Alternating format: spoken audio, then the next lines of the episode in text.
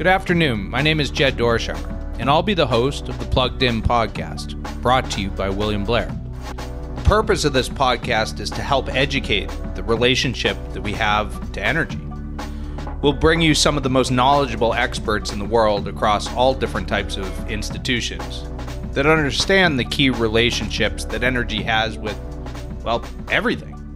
Now, most people tend to think of energy whether it be gasoline or heating oil or propane or even electricity that turn on your lights. While all these are forms of energy, it doesn't explain the relationship in terms of how energy flows through everything in our world.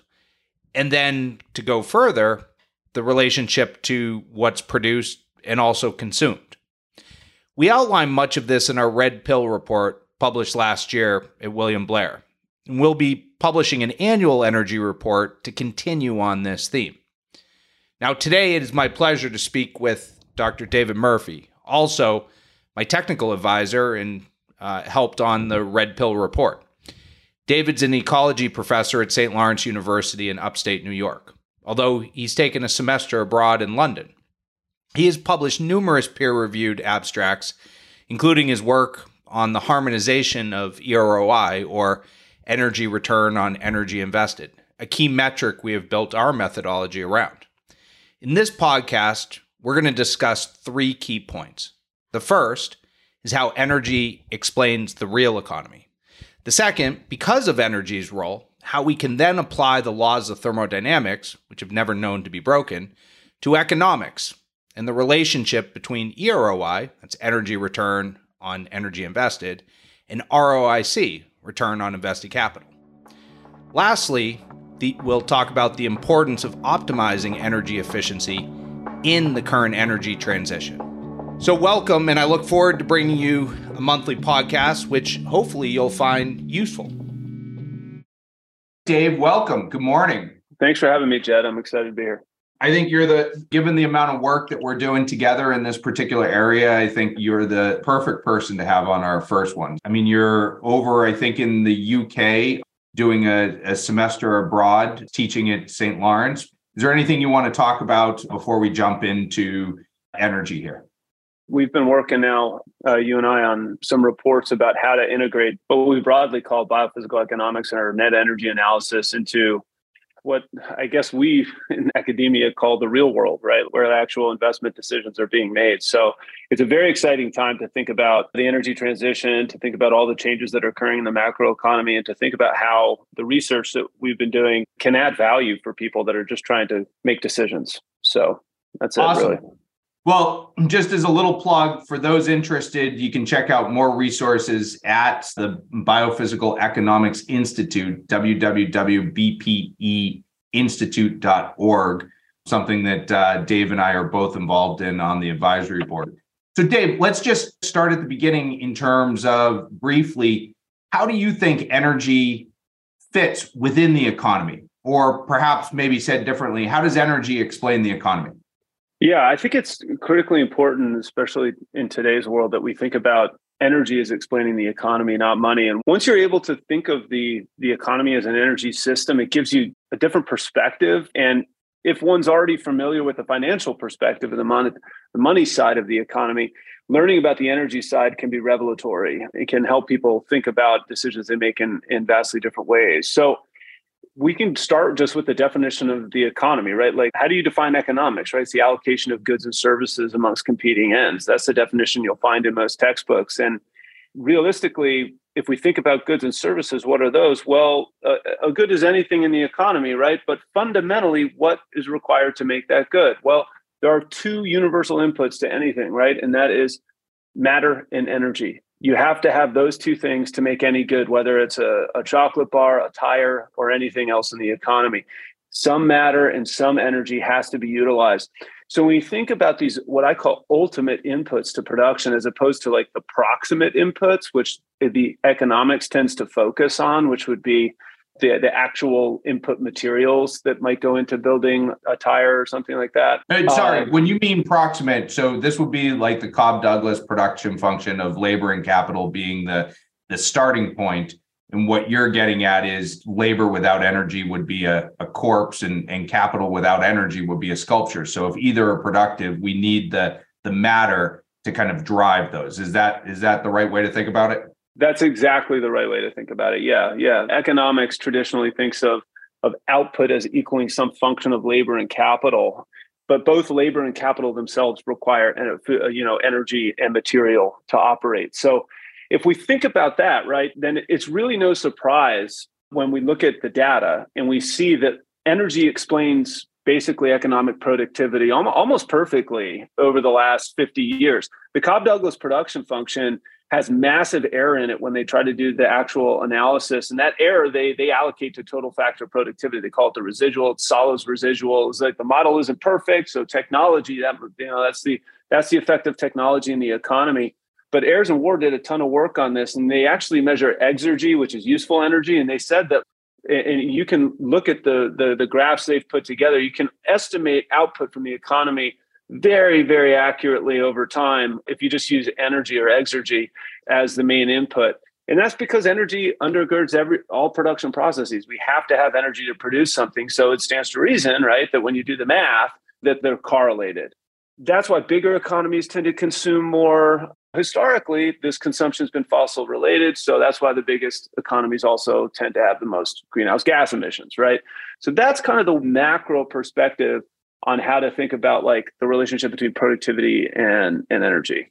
You and I have done some work, and you've done some work in published papers on this concept of that our friend Charlie Hall really developed around taking ecology in the concept of energy return on energy invested and applying it to oil. Now, you've gone a bit further in harmonizing some of the contemporary work of EROI and bringing that to point of use so that we can get some type of standard measure to benchmark. You want to just touch on that in terms of what you've done there? Because that seems like a pretty good starting point. That if we're saying that energy is kind of the basis, how do we measure? You know, we're going to be able to need to measure that. And what does that mean in terms of this EROI, whether POU or, or just EROI vernacular means? energy return on investment is is a measure of the energetic profitability, right? So it's it's akin to kind of like a cost benefit analysis you would do in, in financial in the financial world, like a return like on we, invested capital. Yeah, exactly. We do so it's energy out from an energy producing process. So if you want to think about it, it would be oil produced from an oil well and you would divide that by the amount of energy required to produce it. So it's very kind of like simple in arithmetic, right? It's just a, a, division and it gives you this ratio. So like if you produced 100 barrels and you invested one, you'd get a ratio of 100 to 1, right? The devil's in the details in some of these analyses. There's boundary issues and want to make sure we're we're comparing apples to apples when we do these analyses and that was really the motivation, I guess, to put together the harmonization report we did this past year, which examined the energy return on investment for a broad swath of technologies uh, and energy resources. You know, harmonize them, which means we brought in all the boundaries together and we tried to make them as comparable as possible, utilizing the lifecycle analysis database. This this massive database from EcoInvent, uh, which is curated out of Switzerland, and and what we found was pretty interesting right? We we focused both on uh, two different boundaries. One would be you'd consider like the point of extraction. So for coal that would be like the mine mouth or for oil it would be like you know the oil well. And then really what we focused even more on was this point of use. So like society doesn't run on crude oil right? It, it runs on refined petroleum products gasoline diesel and these things. So it made more sense to us at least, to think about the energy return on investment when that fuel actually makes it to the economy. It's delivered in, in a useful form. So that's at the point of use. So that would include harmonizing values so that it included like the cost of running a refinery. Some of the results we found were pretty interesting, right? Renewable energy actually fared pretty well in this analysis uh, and showed that at the point of use, right, wind and solar had fairly high EROIs above 10 it also showed how energy intensive the fossil fuel economy is, right? How expensive it is on a per unit basis to refine oil and ship natural gas and for coal as well. So that's Dave, kind of I want to come back to uh, the complexity of the system and how that fits in in, in a minute here. Mm-hmm. But I do think the EcoInvent database So I think this is an important point because we're in an era of big data and data mm-hmm. sets. And I think what a lot of people might not realize is, is maybe one of the greatest things from the ESG movement or an awareness of climate change is, is you've got a very established life cycle analysis that's governed by ISO that's created a lot of these data sets and so mm-hmm. the data sets are what we're pulling from in doing sort of this same EROI analysis to kind of get this harmonized data. Is that the right way to think of that?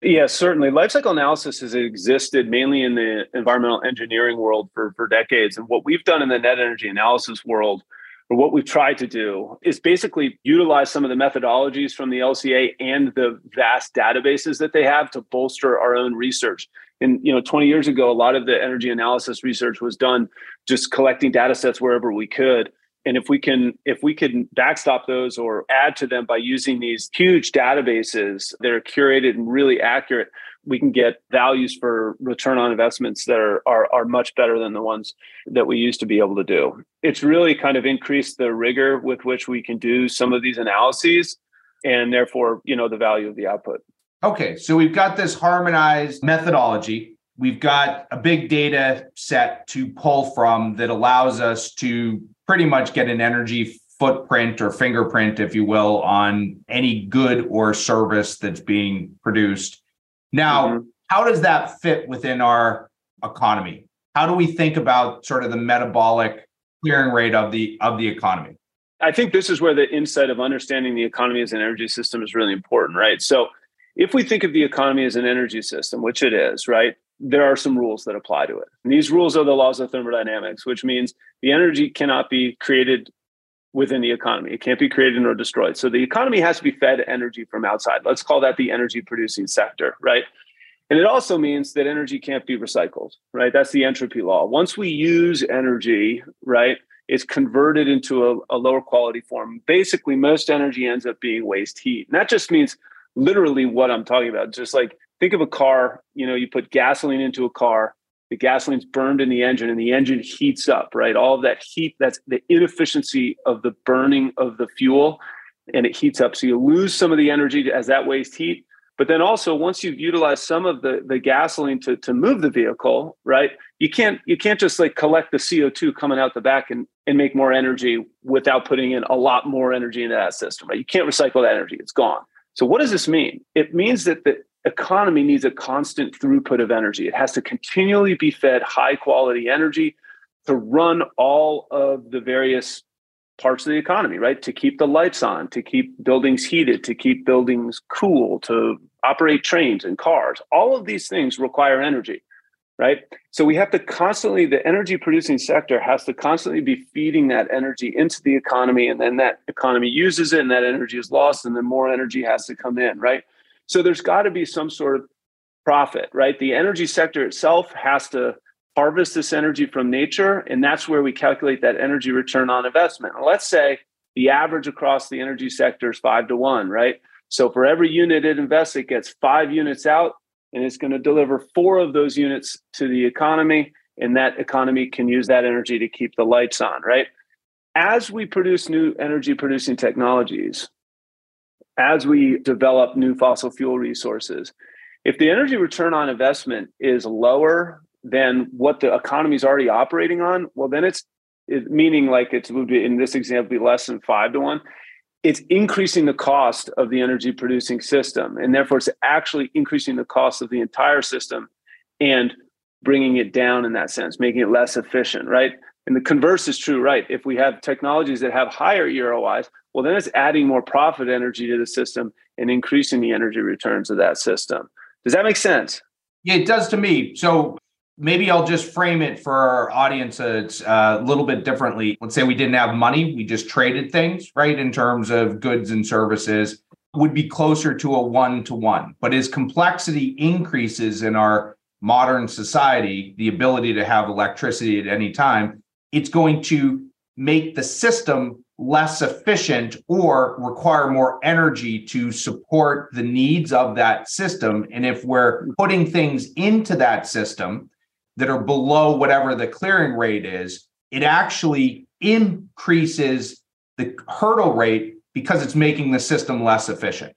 Is that maybe just a different yeah, way? Yeah, exactly. So basically, as society grows, right, it's mostly growing outside the energy sector. So the energy costs of that society are increasing over time. Think about it like as more as we have more buildings, as we have more connections between different societies, right? Like the energy costs of societies tend to grow over time, which means the energy sector has to keep providing more and more energy to support that, right? And and this is where the tension is now, right? Is that like as society is growing, we're having the energy costs go up, right? And now we have this also this transition occurring in the energy sector, right? Which is changing the energy profitability of that sector, changing energy flows to society. And the question is whether or not those are in sync, right? Like, is the energy transition going to be able to pay for all of the increased complexity that society also requires at this point, right? And that's that's kind of the big question. Well, let's bring this back to renewables for a second, because I think this is a great place to interject. We see where you fall on sort of political spectrum that renewables tend to either be good or they tend to be bad. And I think what you and I have been talking about more recently is subjective view of right or wrong, good or bad is probably the wrong way to look at an objective technology. But if you don't understand, so if you're starting from a point where you don't understand energy's role and you put a new technology that changes the system dynamics and you try and, let's say, for example, Germany, you shut down a nuclear plant and replace it with an intermittent renewable, you and you don't adjust the system to accommodate, then you've just made the overall economy in said Germany less efficient or require more energy to actually clear. And so the problem then isn't with the underlying technology that you're putting in, but the problem then becomes the system that you're not changing. And I think widespread this is one of the big challenges with the energy transition is if you don't understand the problem to begin with and you start adding in a bunch of changes in terms of the input energy technologies which you run the risk of making the system less efficient, therefore collapsing the economy where it will ultimately clear at a lower rate or require more energy to clear. That might be a good place to, to sort of unpack what we're doing in terms of EROI to ROIC too. Yeah, I think you're right. And I think it's really important. Like a lot of people just think about, they might read something called like a levelized cost of solar or something like that. There's a lot of different estimates you can get out there for the cost of generation. But that is just a point estimate of what the cost of one technology is, right? The question really is about the energy system is how what is the overall cost going to be for transitioning the system to utilize those technologies efficiently, right? If we just build out generation and nobody's to be sure, nobody's like just proposing this, but if generation just gets built out by itself, right? When renewable generation is fundamentally we're trying to fit renewable generation into a system that is built for centralized generation and those two don't necessarily you know they're not going to be used that effectively. You end up spending a ton of money and a ton of capital right building out all of generation capacity and then you're underutilizing it right? So that's not an effective strategy going forward. But that is kind of the strategy that some people think about that don't understand kind of the challenges presented by the system right? So well dave you said the- that nobody's explicitly suggesting this but implicitly if you're funding, let's take the IRA, for example. So you take a mm-hmm. lot of money and you're going to fund the actual technologies to make them more efficient. If you don't understand that the problem isn't with the technology, but the problem is with the system and adoption, you're implicitly doing exactly what you might not explicitly be doing. So you're putting, to think of a plumbing mechanism, you're putting more water in the system than the system can hold because you haven't adjusted how the system operates or the size of the pipes that the water is going through.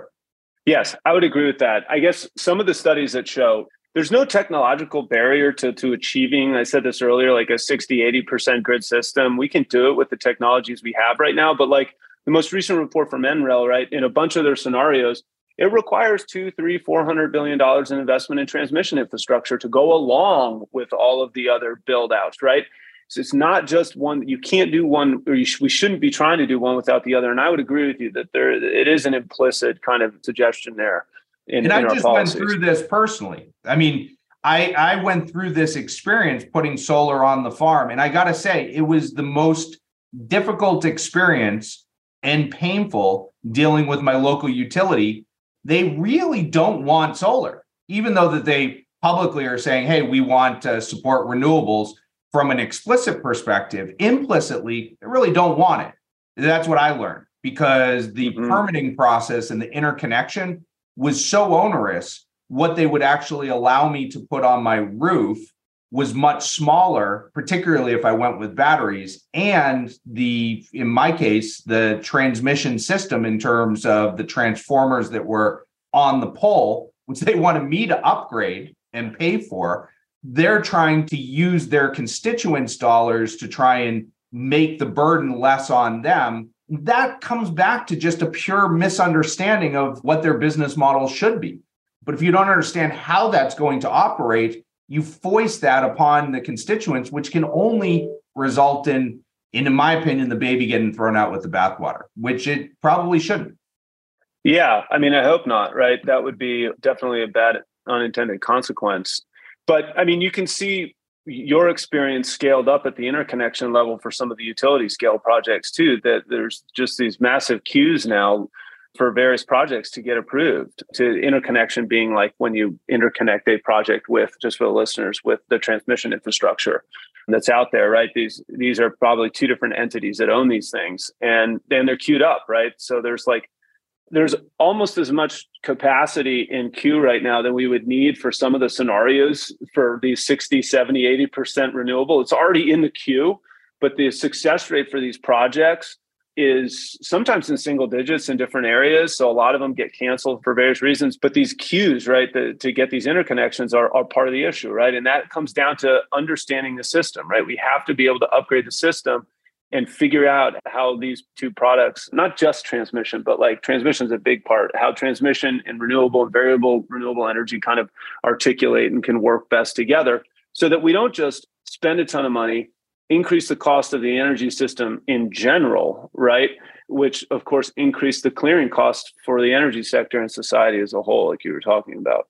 I just want to come back to a point that I don't think we made explicitly clear yet capital can only come from the transformation of energy, which is why I think you and I have started with energy in terms of the basis to build this framework. And the beauty of energy is it's governed by laws that have never known to be broken. And so, one of the things I think we found in some of the work that you did and is that things with a or technologies with a high EROI also tended to have a high ROIC because you're more mm-hmm. efficiently mm-hmm. using the energy and the capital that's coming from that said energy resulting in a in a higher return on that invested capital that's a mm-hmm. linkage that i think is pretty important in terms of because most of our listeners will be investors and as you're thinking about how do i find higher roic or greater alpha generation with less beta risk that's the basis for a good investment or getting greater returns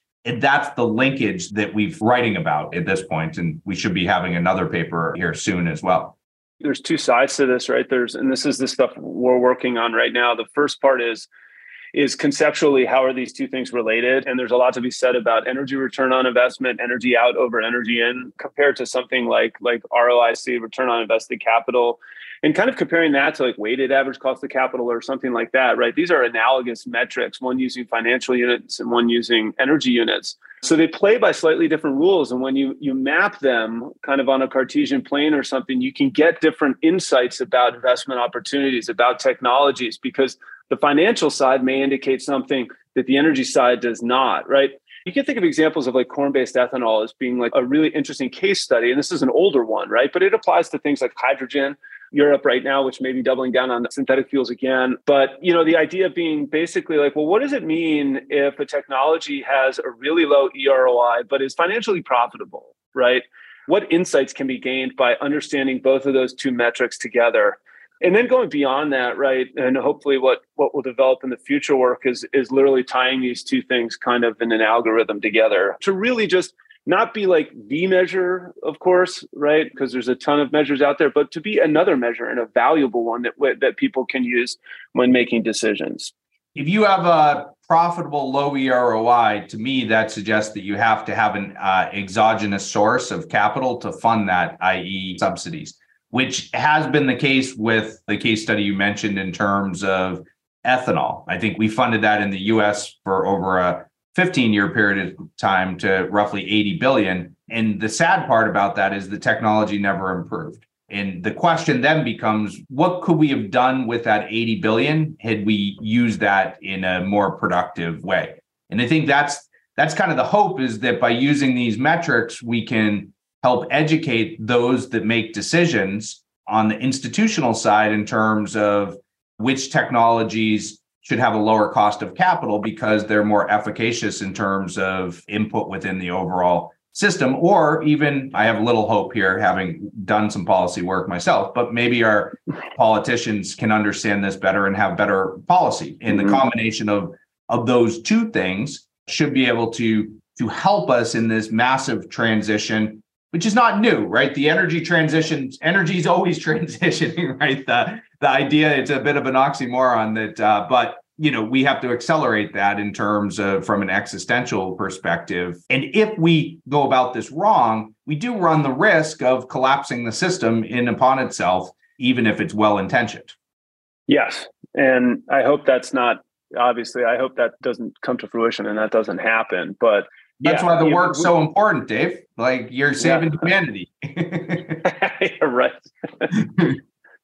oh gosh. I mean, a little bit of joking and cheekiness, but in a way, it really is. I mean, it starts with the education and understanding of of what's actually going on. Seeing the world as it is objectively is really important so that we can have a foundation to to build off of. I completely agree. And I mean, like the opportunity cost shouldn't be dismissed, right? I mean, like what you're talking about, the $80 billion that we spend in corn ethanol or however many billions we're spending in other other efforts in the IRA right now, right?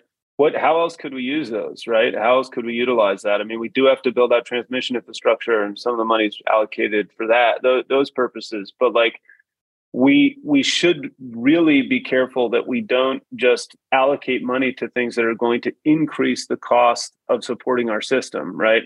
and hydrogen is a big question mark right now for me, but maybe in some particular case studies. But across the board, I, I don't know. We just have to be be very kind of discerning about the way in which we spend this because there are consequences. Agreed.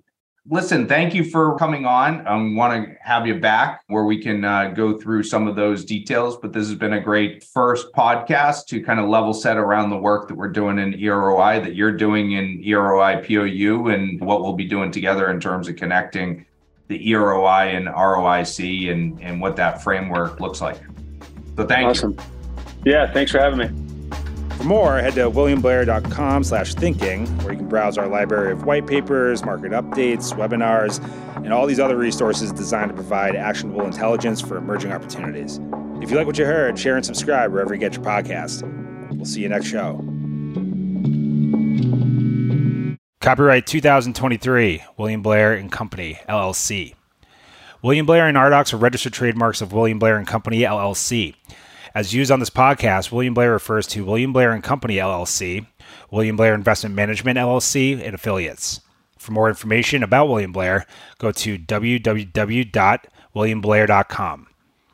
This content is for informational and educational purposes only and not intended as investment advice or recommendation to buy or sell any security. Investment advice and recommendations can be provided only after careful consideration of an investor's objectives, guidelines, and restrictions. The views and opinions expressed are those of the speakers and are subject to change over time as market and other factors evolve.